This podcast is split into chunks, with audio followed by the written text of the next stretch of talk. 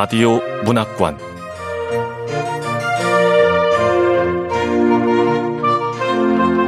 한국 단편 문학 특선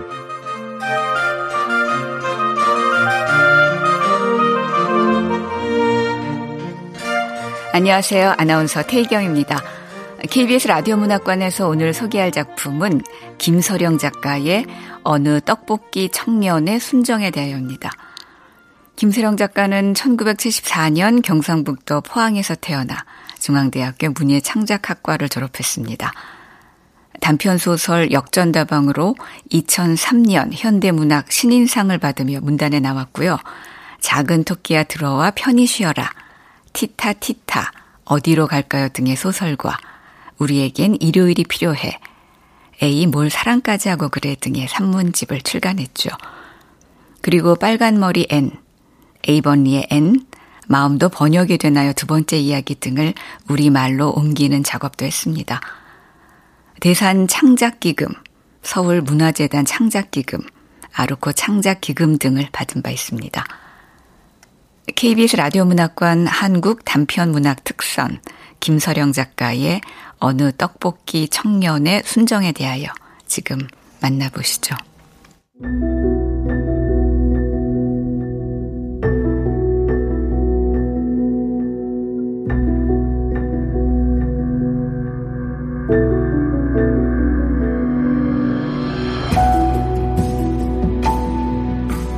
어느 떡볶이 청년의 순정에 대하여. 김서령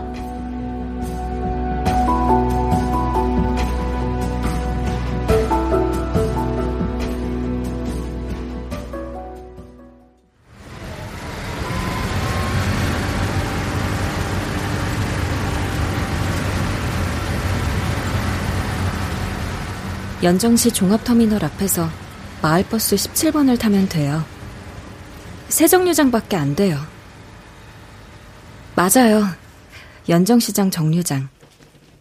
육교 옆 한주은행 연정시장 지점이 바로 내가 4년을 일한 곳이에요.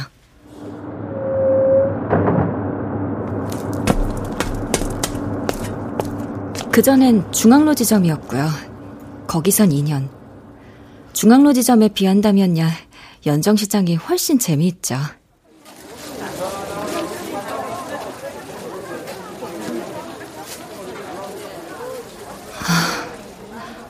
날개 떡볶이 집은 문이 닫혀 있네요.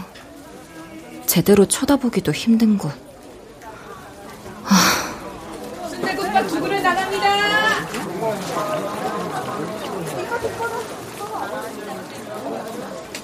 연정시장에는 시끌시끌하긴 해도 국물이 정말 끝내주는 순대국밥집도 있고요. 옛날식 통닭집도 있는데 그 집 기름 냄새를 그냥 통과하기가 얼마나 어려운지 아세요? 밥평만에 튀겨가세요. 통닭. 그래서 퇴근길엔 아예 저 멀리 돌아서 가기도 해요. 자칫하다간 밤에 통닭 한 마리를 다 해치우는 일이 생긴다니까요. 한주은행 유니폼이 좀 그렇잖아요.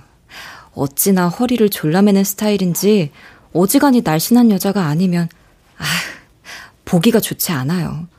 오죽하면 제가 빨리 나이를 먹고 싶더라니까요. 빨리 나이 들어서 과장이 되고 싶었어요. 과장부터는 유니폼을 입지 않아도 되거든요. 우리 연정시장지점 과장님 만나보셨죠? 출금 좀 해주세요. 네, 고객님.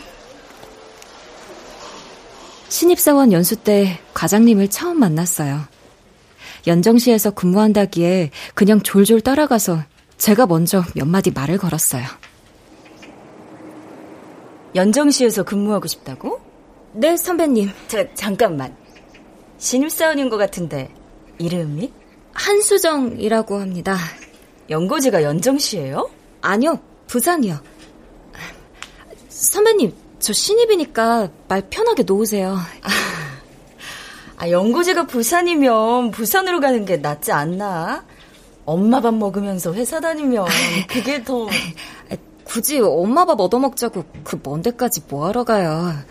그리고 다 큰 딸 아침 저녁 챙겨주는 일이 엄마라고 어디 쉽겠어요? 그리고요, 저 대학을 서울로 오면서 부산 떠났거든요. 친구들도 다 서울에 있어요. 그럼 말 되네.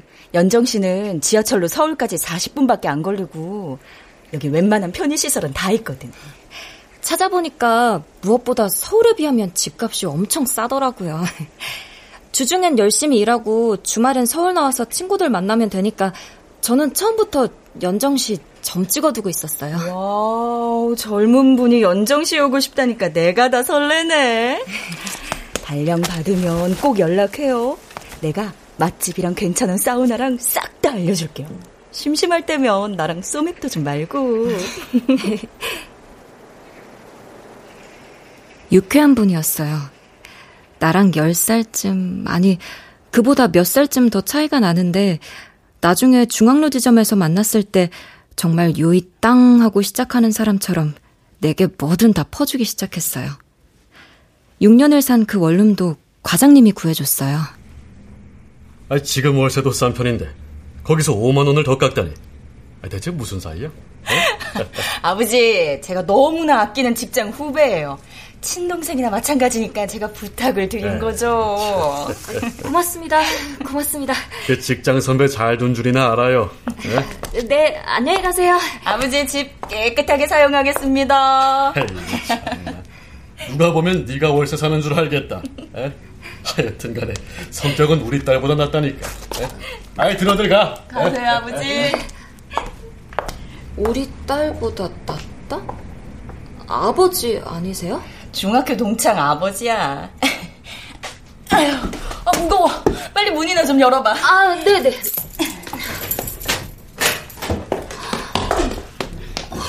이게 다 뭐예요? 어, 우리 엄마가 음식 솜씨가 좀 좋거든. 김치 좀 만들어 달랬지. 와, 한두 가지가 아닌데요?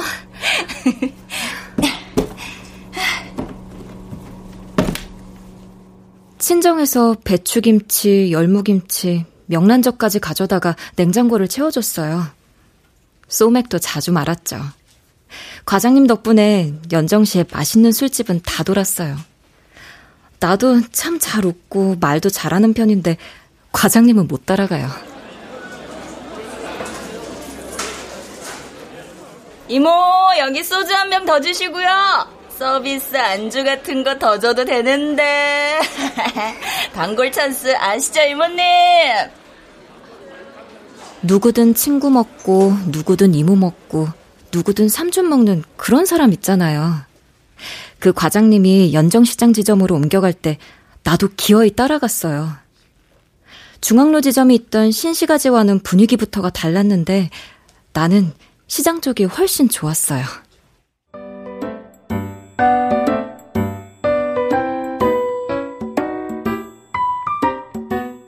아침에 출근할 때면 풀냄새가 나요. 방금 밭에서 따온 것들이에요. 보셨죠? 지점 바로 앞까지 할머니들이 보따리를 풀어놓잖아요. 열무, 시금치, 더덕, 머위, 두릅까지요.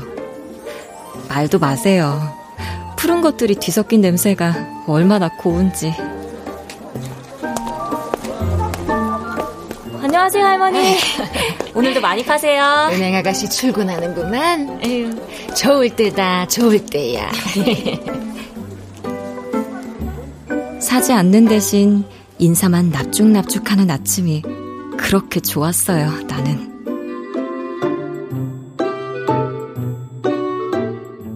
주말에는 과장님과 근교로 바람을 쐬러 가기도 했어요. 그래요, 그날. 기억나요. 해안도로를 따라 달려볼 요량으로 일단 커피를 사기로 했죠.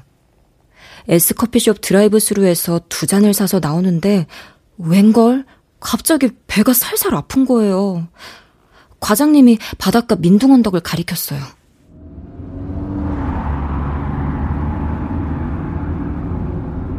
저기 노상방뇨 할 공간 맞네 뭐. 아, 노상방뇨가 아니라 노상방변이 될 것 같은데.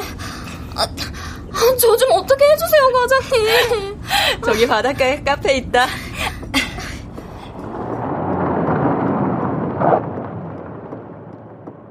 낯을 잔뜩 찌푸린 나를 위해 과장님은 바닷가 커다란 카페 옆에 차를 댔어요.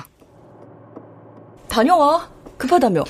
아, 커피도 안 마시는데 남의 카페 화장실만 갔다 오라고요? 아유, 정 미안하면 주인한테 눈이나 한번 찡긋해 주고.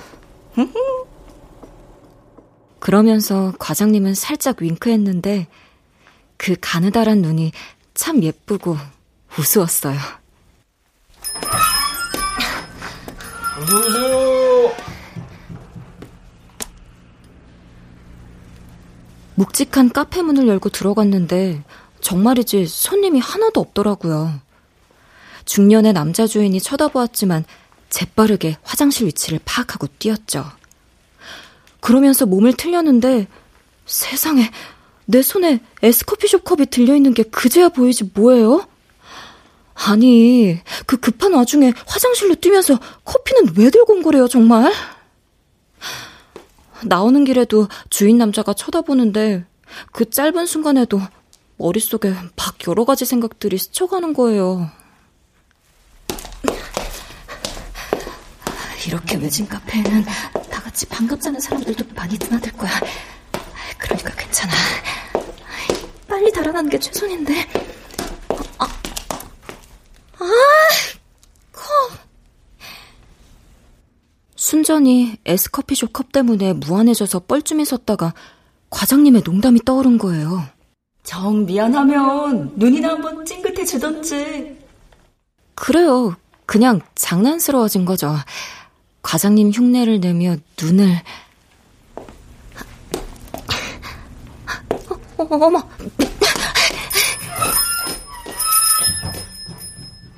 찡긋 해줬어요. 그리고는 냅다 달아났죠. 차에 올라타서는 과장님에게 떠들었어요. 과장님, 저 진짜 찡긋하고 왔어요. 진짜로요. 미쳤구나.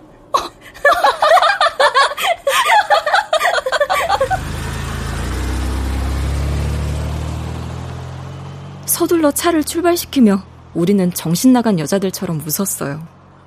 생각해보면 그게 또 뭐가 그리 우습다고. 여하튼 제가 하려던 말은 과장님과 지냈던 연정시에서의 내 생애가 몹시 즐거웠다는 거예요. 내가 무럭무럭 자라 한주은행 연정시장 지점 한수정 대리가 되기까지의 날들 말이에요.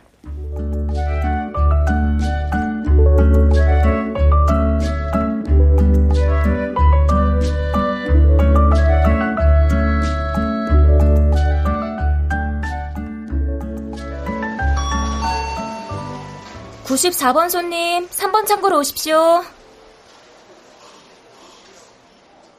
기계음이 울린 뒤 제가 다시 한번 94번 손님을 불렀고 그 남자 날개 떡볶이 사장 철규 씨가 내 앞으로 다가왔어요. 아, 한대리님. 요즘 왜 안 와요? 그는 커다란 가방을 창구에 털썩 올려놓으며 싱글싱글 말을 걸었어요. 오후 3시 반. 시계를 보지 않아도 털썩 큰 가죽 가방이 창구에 얹어지면 나는 시간을 알 수 있어요. 이런 가방은 대체 어디서 사는 걸까요? 아, 물론 로고는 박혀 있죠. L땡땡. 하지만 로고가 박혀 있다고 그 가방이 L땡땡 매장에서 나왔다고 볼 수 있는 건 아니잖아요. 철규 씨는 가방의 지퍼를 열어요. 아, 지퍼가 안 열려. 저거 봐. 지퍼가 뻑뻑하잖아. 단번에 끝까지 온 적이 없다니까. 몇 번이나 삐걱삐걱 소리를 내면서 멈춘다고. 아, 돈이 너무 많이 들어서 그런가.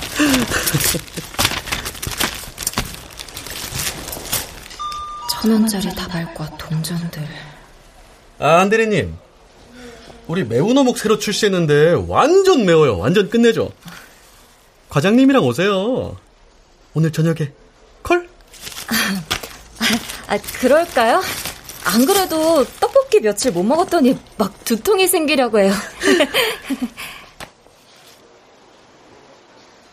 나도 웃어요. 나는 잘 웃는 사람이거든요. 나한테 해코지도 하지 않는데 괜히 새침하게 구는 건 사람에 대한 예의가 아니라고 생각도 하고요. 게다가 철규 씨는 우리 한주은행 연정시장 지점의 주요 고객이니까요. 물론 조금 역해요. 사람한테 역하다는 말을 쓰려니 미안하기는 한데 팔목에 찬 수갑만큼이나 거대한 금팔찌만 빼도 좀 괜찮을 것 같아요. 늘어난 티셔츠 네크라인 사이로 번쩍번쩍하는 금목걸이는 또 어떻고요. 여기 날개 떡볶이 2인분하고 김밥 하나요. 네, 금방 해드릴게요. 포장도 되죠? 그 날개 떡볶이 5인분하고 김밥 5개 포장이요. 포장 손님들은 이쪽으로 오세요. 연정시장 날개 떡볶이는 유명해요. 아침 6시면 문을 여는데 7시쯤만 되어도 줄이 어마어마하게 길어요.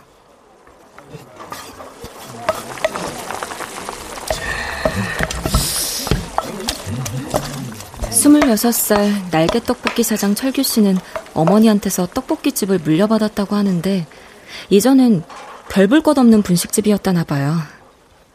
풍을 맞아 자리 보전한 어머니 대신 앞치마 동여 매고 장사를 시작했는데 1년도 안 되어서 연정시장의 명물이 되었어요. 대단한 청년이죠. 그 전엔 몰라요. 뭘 하던 사람인지. 아무튼 3년가량 돈을 막 쓸어 담았대요. 이번엔 좀 은행 좀 갔다 올게요. 에휴, 사장은 좋겠네. 한 대리도 보고. 아이, 놀리지 마요. 갔다 올게요. 덩치도 좋아요. 그냥 길 가다 마주쳤다면 어느 피트니스 클럽 트레이너라 생각했을지도 몰라요. 인상은 순해요. 사랑이어서 가더라. 1년 전쯤부터 우리 지점에 오기 시작했고 올 때마다 의뢰 금팔찌와 금목걸이를 번쩍거리면서 창구에다 엘땡땡 가죽 가방을 털썩 내려놓았어요. 네, 철규 씨는 분명 돈이 많았어요. 카드 매출 빼고 현금만 그 정도니 매일 오후 3시 반이면 그의 예금 잔고는 가죽 가방의 부피만큼 꾸준히 늘어났어요. 천 원짜리 다발을 개수기에 넣고 세는 동안 철규 씨는 창구 앞에 서서 느물거렸어요. 아, 진짜 한 대리님. 대체 언제쯤 제 맘 알아줄 건데요? 나 확 은행 옮겨버린다.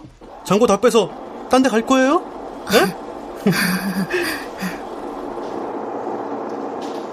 뭐라는 거야 싶기도 했지만 농찌거리 앞에서 파르르 떠는 것도 편치는 않아서 나는 웃었어요. 그러면 꼭 부지점장님이 한마디 거들었죠. 우리 한대리 시집 가는 날엔 그럼 국수 대신 떡볶이 먹는 건가? 야, 그것도 괜찮네. 응? 야, 이봐, 철규 씨. 한대리 좀 빨리 데려가. 얼마 안 있으면 서른이라고. 응? 그 전에 쇼부 쳐야지. 와, 한대리님 대박. 그 돈 다 언제 써요? 아, 근데 말이야. 아, 내가 날개 떡볶이 팔아준 게 얼만데 철규 사장은 맨날 한대리만 찾더라. 지점 사람들이 말을 보탰지만 그 누구도 나를 놀리려고 한 말은 아니었어요. 그저 인사말 같은 거죠. 안 그래요? 다들 그렇게 사회생활 하는 거잖아요? 아이, 진짜 창피하게. 한대리님, 들었죠? 다들 우리가 잘 되길 원하잖아요. 철규 씨 때문에 딱히 불쾌했다거나 한 적은 없었어요. 그냥 싫었죠. 싫었어요. 하지만 돈 자랑하는 건 그럴 수 있다고 생각했어요. 매일매일 돈가방 들고 와서 은행원 앞에서 잘난 척 하는 거. 그게 뭐 그리 대수겠어요. 잘난 척 하는 김에 농찌거리 좀 섞는 거라고 생각했던 거예요. 그 정도는 참아줄 수 있었어요. 그리고 솔직히 은행원에게 농찌거리 섞는 사람이 어디 철규 씨 뿐이던가요?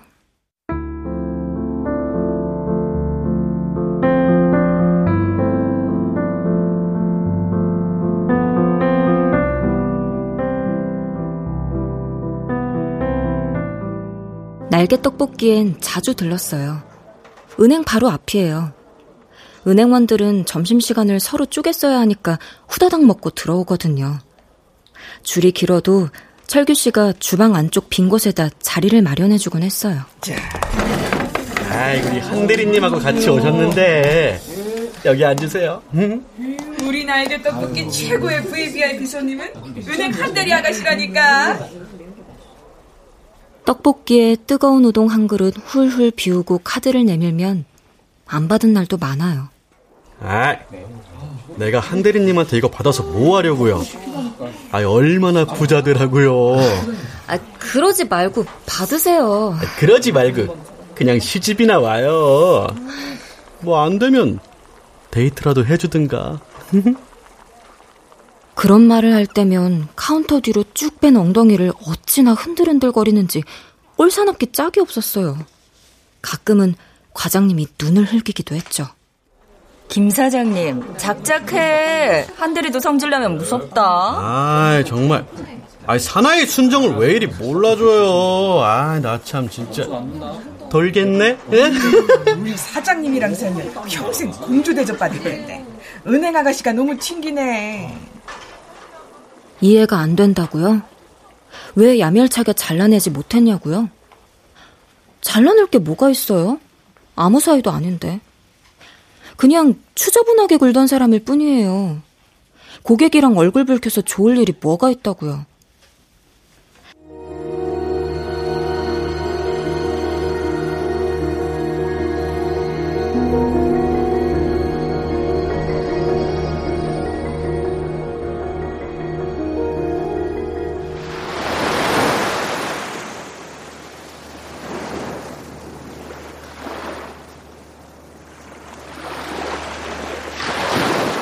일요일 저물녘. 그날은 과장님과 바닷가를 산책했어요. 백사장에 앉아 나는 맥주를 두 캔 마셨고 빈 캔을 와그작거리며 종알종알 떠들었죠. 별 의미도 없는 소리를요.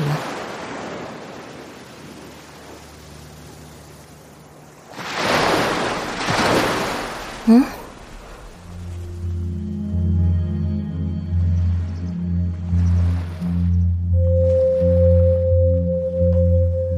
그때였어요. 번쩍. 어두운 등 뒤에서 무언가 번쩍. 등 뒤에서부터 귓가를 스치며 노랗게 번쩍이는 그것의 정체를 깨닫기도 전에 나는 소스라쳤는데 이해하시겠어요? 엄청난 불쾌감이었어요. 내 생애를 다 뒤덮고도 남을 만큼 거대한 불쾌감이 몰려왔던 거예요. 이유는 나도 모르겠어요. 스물아홉에 내 몸을 내가 가지고 살아왔는데, 그래서 내 몸이고 내 마음이고 내가 제일 잘 아는데, 내 몸과 내 마음이 동시에 불쾌하다고 소리를 지르고 있었어요. 일종의 예감 같은 것이었을까요? 그랬다면 나는 그때 미리 달아났어야 하는 걸까요? 노랗게 번쩍인 건 철규 씨의 금팔찌였어요.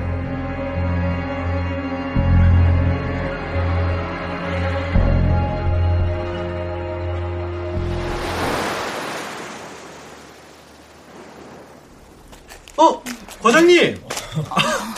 아, 저 친구하고 바람 쐬러 왔거든요. 아, 저기 한주은행 과장님하고 한대리님 인사드려.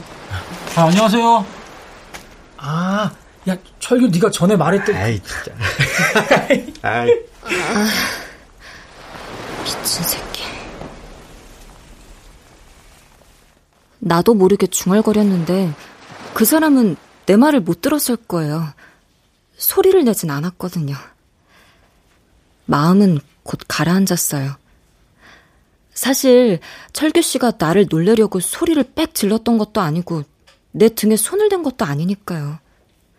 설명할 수 없는 불쾌감이야 그 답은 나 스스로 찾아야 할 일이니. 그날 철규 씨가 맥주를 샀어요. 바닷가 언덕의 카페에서였죠. 노상방변의 일촉즉발 상황에서 내가 눈을 찡긋하고만 그 카페 주인이 맥주와 마른 안주를 내어왔고 재미도 없는 농담들이 몇 번 오가던 끝에 내가 입을 열었어요.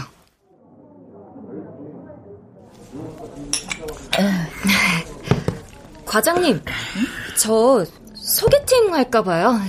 소개팅? 해야지 그럼. 예정된 소개팅 따위는 없었어요. 그런데도 내가 그런 말을 한 건 아마도 그 금팔찌와 금목걸이, 엘땡땡 가죽 가방을 이제 멀찍이 떨어뜨려 놓고 싶어서였는지도 몰라요. 심통을 부리거나 더 허세를 부리거나 할 줄 알았던 철규 씨가 뜻밖에도 얼굴이 심하게 빨개졌어요.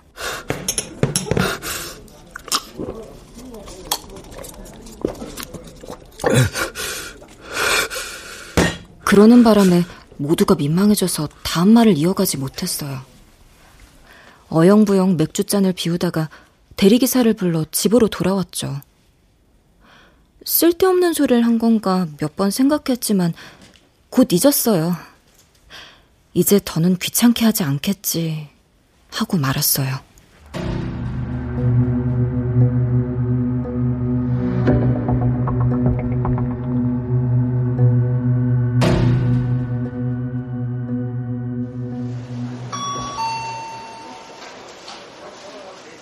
금요일이었으니 꼭 닷새가 지난 날이었네요. 그 주에도 변함없이 철규 씨는 오후 3시 반에 엘땡땡 가방을 들고 창구로 왔고 조금씩 느물대다 돌아갔어요. 금요일에도 그랬고요. 통닭 한 마리 들어가세요. 통닭이요. 아, 유혹에 빠진 난데.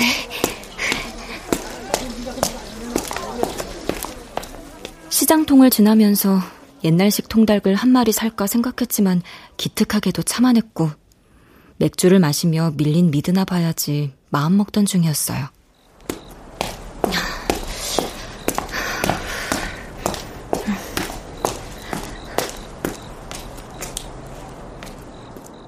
구시가지 주택가는 어두워요. 어두운 길이 그리 길지는 않아서 발걸음을 서두르면 7분이면 다다라요. 그 7분 동안 등 뒤에서 노란 빛이 세 번 번쩍였어요. 처음은 돌아보고 싶지 않았고, 두 번째는 멈추어 서서 돌아보았어요. 어? 떡볶이 사장이 왜... 저 골목 끝에 노란 팔찌를 찬 것이 틀림없는 그가 서 있었고요. 서서 생각했어요. 아니, 입속으로 중얼거렸어요. 알아듣기를 바랐어요. 다시 몸을 돌려 집을 향해 걸었는데 또 번쩍. 그때부터 뛰었어요.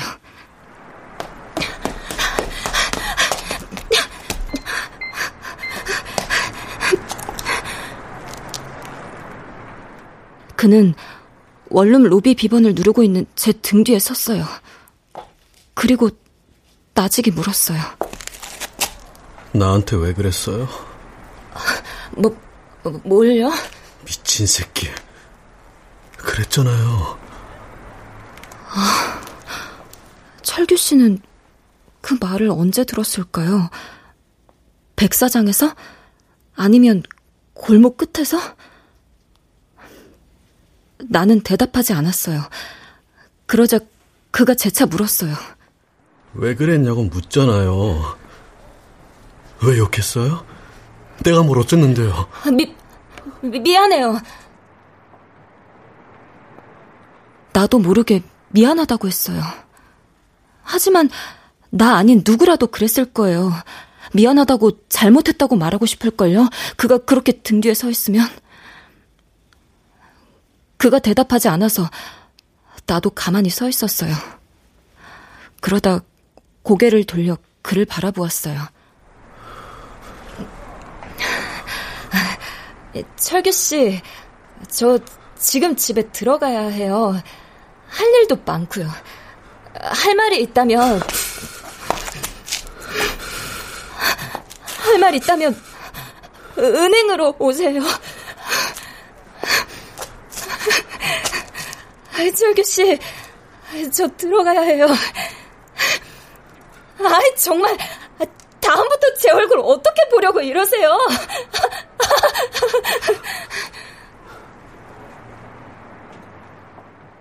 나는 호탕한 척 웃어 보였어요.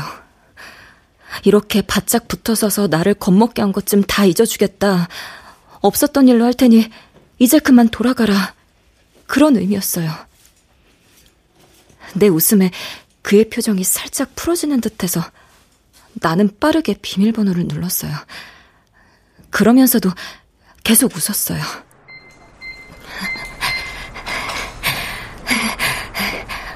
아무렇지도 않아. 나는 무섭지 않아.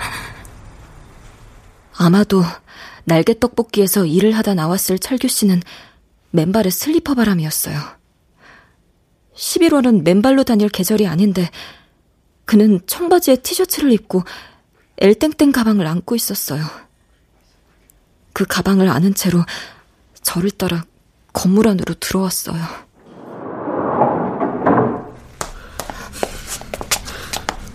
저기요, 철규 씨. 다음에 얘기하자니까요.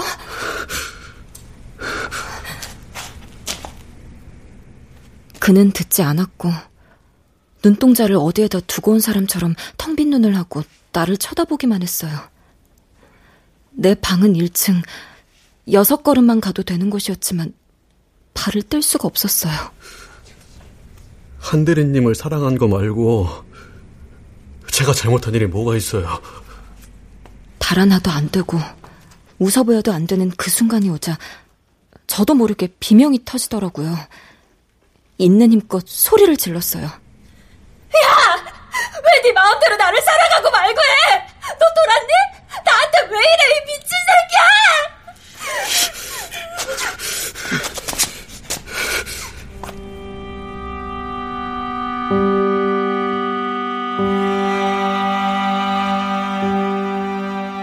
그가 언뜻 한 발자국 뒤로 물러서는 것 같았는데 그래서 나는 몸을 획 돌려 뛰기 시작했는데 더는 안 붙잡을 줄 알았는데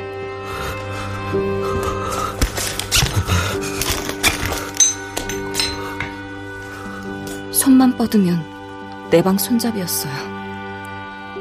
그것만 잡으면 될 줄 알았는데 등 뒤에서 노랗게 번쩍이는 빛이 느껴졌어요. 노란 빛은 빠르게 움직였고 백사장에서 느꼈던 그 불쾌감이 온몸을 빠르게 휘감았어요. 돌아서서 무릎이라도 꿇을까 했는데 이미 늦은 일이었어요. 그는 엘땡땡 가방에서 망치를 꺼냈고 그 망치가 내 정수리를 내리쳤어요.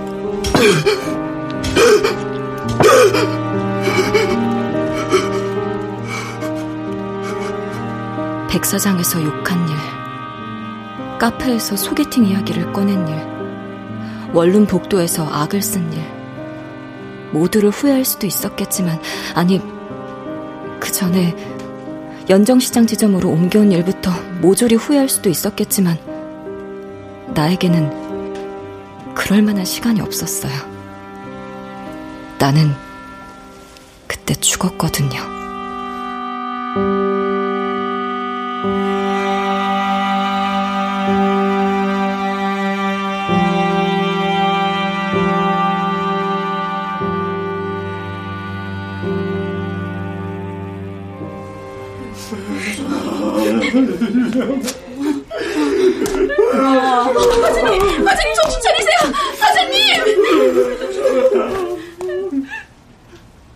알아요.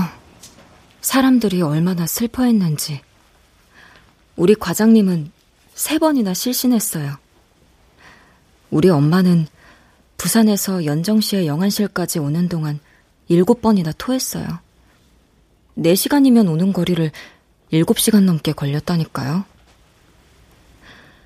원룸에서의 모든 장면은 CCTV에 고스란히 찍혔고, 철규 씨는 달아났지만 하루도 안 되어 붙잡혔어요. 그는 경찰서 바닥에 얼굴을 파묻은 채 짐승처럼 울기만 했어요.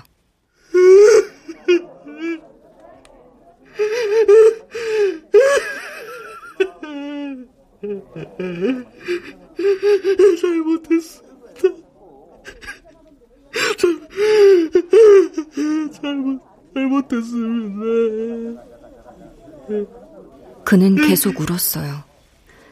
1심에서 징역 6년이 선고되었을 때 나는 과장님을 쳐다보았어요. 황달이 든 것도 아닌데 순식간에 과장님의 눈알이 노래졌어요. 사랑을 죽였는데 고작 징역 6년? 6년? 아무 말 마세요. 누가 들어요. 저놈 실수해도 서른 둘이래요. 조심하셔야 해요. 욕설을 씹어뱉을 것 같았던 부지점장님의 입술이 닫혔어요. 모두가 부지점장님처럼 입을 굳게 다물고 재판정을 빠져나갔어요. 과장님만 노래진 눈으로 오래오래 앉아 있었죠.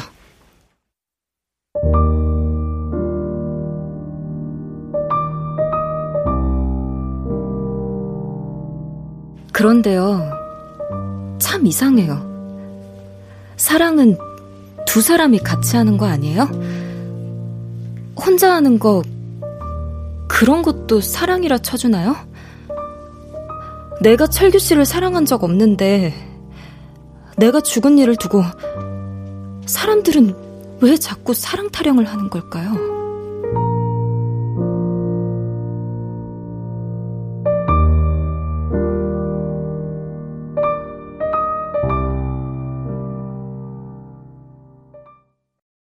1심이 시작되기 전부터 기자들은 연정시장을 들쑤시고 다녔어요.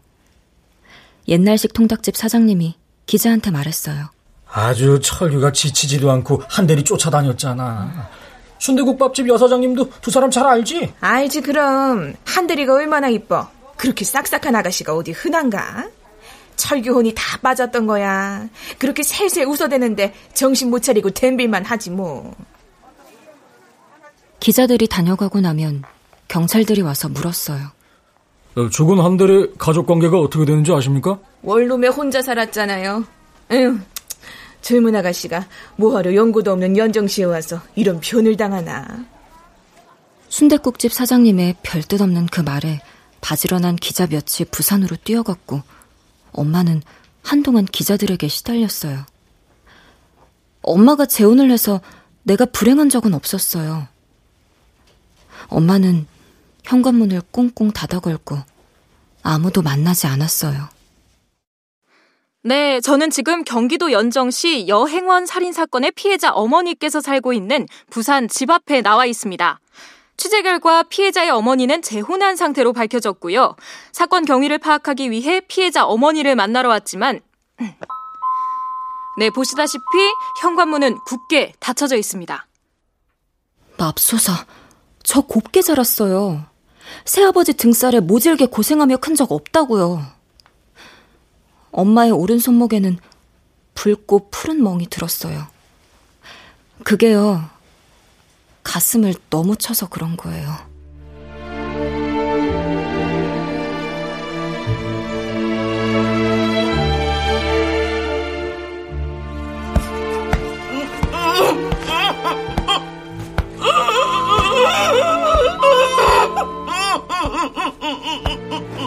기자들이 초인종을 눌러대는 동안 엄마는 바다가 한 줌 보이는 서른 평 아파트 발코니에 쪼그리고 앉아 매일 가슴을 쳤어요.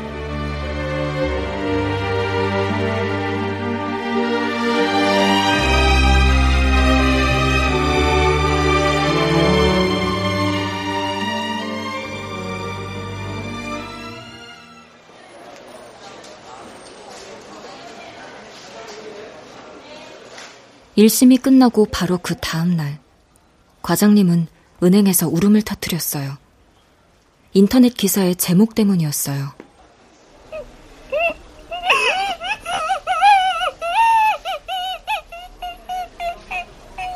어느 떡볶이 청년의 순정이 불러온 참극. 어릴 적부터 말썽 한번 피워본 적 없는 공고 출신 철규 씨는 병든 어머니로부터 보잘 것 없는 분식집을 물려받았다. 철규 씨는 그 떡볶이집을 3년 만에 연정시장 최고의 떡볶이집으로 키워낼 만큼 성실하고 능력 있는 청년이었다. 그런데 그만 어느 은행원에게 반해버린 것이다. 철규 씨는 매일 오후 3시 반이면 은행에 입금하러 가 그녀를 만났고 사랑을 고백했다. 다음은 떡볶이집 종업원의 증언이다. 아, 여자 쪽에서도 싫다 하진 않았지. 싫었으면 맨날 떡볶이 먹으러 왔겠소? 줄도 안 섰다니까. 여기가 얼마나 손님이 많은데. 돈도 안 냈어. 김 사장이 공짜로 줬거든. 철규 씨가 바닷가에서 은행원 한 모양과 데이트하는 모습도 목격되었다. 예, 바닷가에서 데이트도 했어요. 저하고 은행 과장이라는 사람하고 넷이서 술도 마셨는걸요. 아, 그냥 철교하고 살질 뭐 그렇게 쟀나 몰라. 아, 엄마도 제가 해서 몸 기댈 때도 없다면서요. 돈 많지, 성실하지, 심성곱지. 철규랑 연정에서 자리 잡고 살면 좋았겠구만. 남자들이 다 그렇잖아요. 마음 줄 거 다 줬는데 그렇게 안 받아주니까 횟가닥 돈 거죠, 뭐. 생각하면 철기도 딱해요. 새파랗게 젊은데. 그 어머니는 또 어떻고요?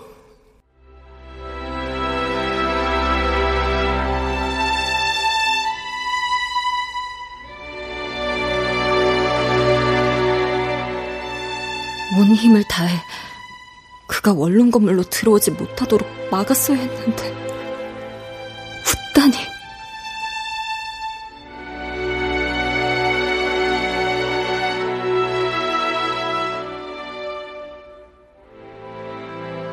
애초에 철규 씨에게는 살인죄가 적용되지 않았어요. 상해치사였어요. 살인과 상해치사가 어떻게 다른 건지 나도 이번에야 알았는데 순간적으로 격분해 우발적인 범행을 저지르면 살인이 아니라 상해치사래요. 그런 말 나는 처음 들었어요. 과장님은 경찰을 붙들고 몇 번이나 악을 썼어요. 가방에 망치가 들어있었다고요. 죽이려고 거잖 아, 저희도 그 가방 조사해 봤는데 망치만 들어있는 게 아니었어요. 못하고 드라이버, 본드 뭐 이런 거 다 들어있더라니까요. 철규 사장 말이 집에 선반이 망가져서 그거 수리하려고 챙긴 건데 왜 그놈 말만 믿어요? 사람이 죽었다니까요.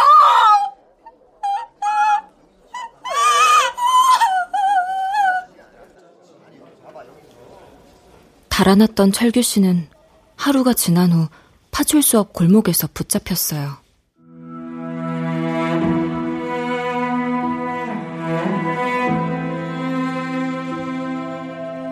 그는 자수하러 가던 길이었다고 진술했어요. 하지만 그의 승용차가 파출소 앞 골목에 세워져 있었다는 사실까지는 기자나 경찰이나 모두 몰랐나 봐요. 주차를 했던 거지 자수하러 가던 길이 아니었는데.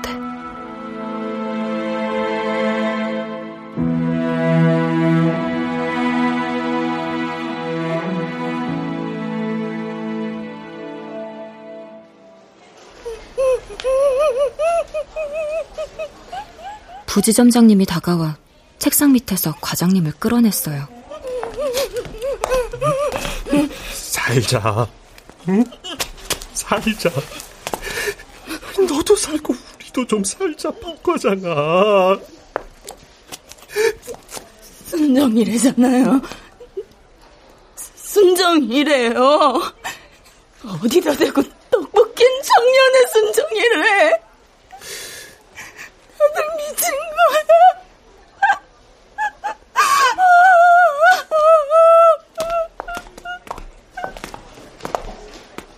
끌려나가면서 과장님이 끄끄거렸어요. 철규 씨는 1심이 끝나고 곧바로 항소했어요. 상해치사로 징역 6년은 가혹하다는 이유였어요. 과장님 네 친정 어머니는 매일 은행에 찾아왔어요. 과장님 책상 앞으로 가 나지막하게 말했어요. 네가 재판정 가서 증언이니 뭐니 하면 나는 그만 죽어버릴 거다. 그놈이 너랑 네 식구들 다 안다고. 6년 살고 나와서 너 죽이고 네 새끼 건드리면 어떡해? 이해해요. 우리 엄마도 합의를 본걸요.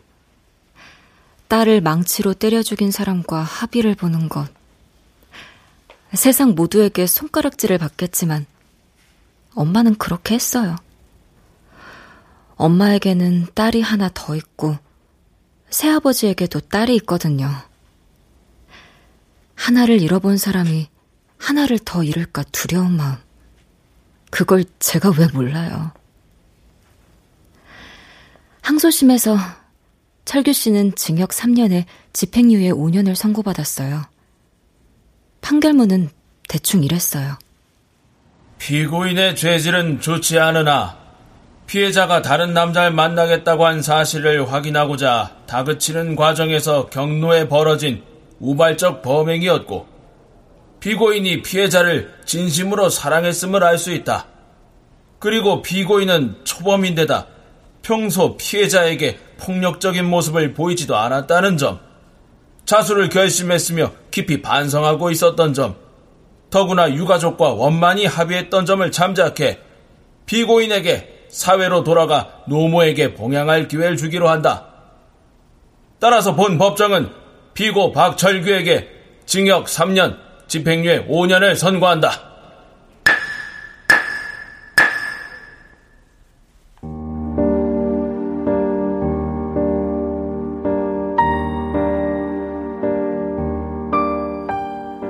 사람들은 천천히 재판정을 빠져나갔어요.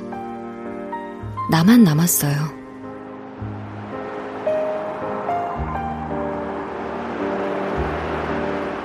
떡볶이에서는요, 골목 냄새가 나요. 골목 냄새가 뭐냐면, 담이 낮은 집들이 쭉 늘어섰고, 고무줄놀이도 겨우 할 만큼 좁은 골목들이 막 엉켜 있는데요. 초입에 붉은 포장을 친 떡볶이 집이 있거든요. 이쑤시개로 밀떡 하나 집어 입에 넣으면 참 달콤도 하지. 종이컵에 부어주는 어묵 국물 후후 불어 마시면 등 뒤로 저녁바람이 스쳐요. 노을 묻은 저녁바람 아시죠? 주홍색 바람.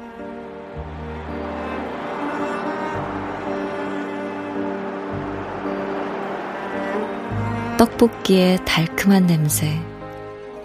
주홍색 바람에 싸한 냄새, 합한 의자에서 풍기는 나무 냄새. 그런 것들이 모두 모여 골목 냄새가 되어요. 날개 떡볶이에 떡볶이에 주홍색 바람 같은 것이 섞일 리 없었지만 나는 그걸 먹을 때마다 골목 냄새를 떠올렸어요. 그래서 그냥 좋았어요. 하지만 웃지 말걸. 그러지 말걸. 재판정에 저 육중한 문을 열고 나가야 하는데, 그러면 과장님이 노란 눈으로 서 있을 것 같아서 발이 떨어지지 않아요. 엄마는 여기 오지 않았어요. 우리 엄마는 당분간 어디에도 나가지 않을 거예요. 엄마 성격 내가 다 알아요. 그 가슴팍을 모질게 또 때리고 있을지 몰라요. 그러다 손목 다 나갈 텐데. 피곤한데, 좀 자고 싶은데, 누울 데가 없어요. 포근하고 가벼운 이불 속으로 파고들고 싶은데. 나는 이제 어디로 가야 할까요?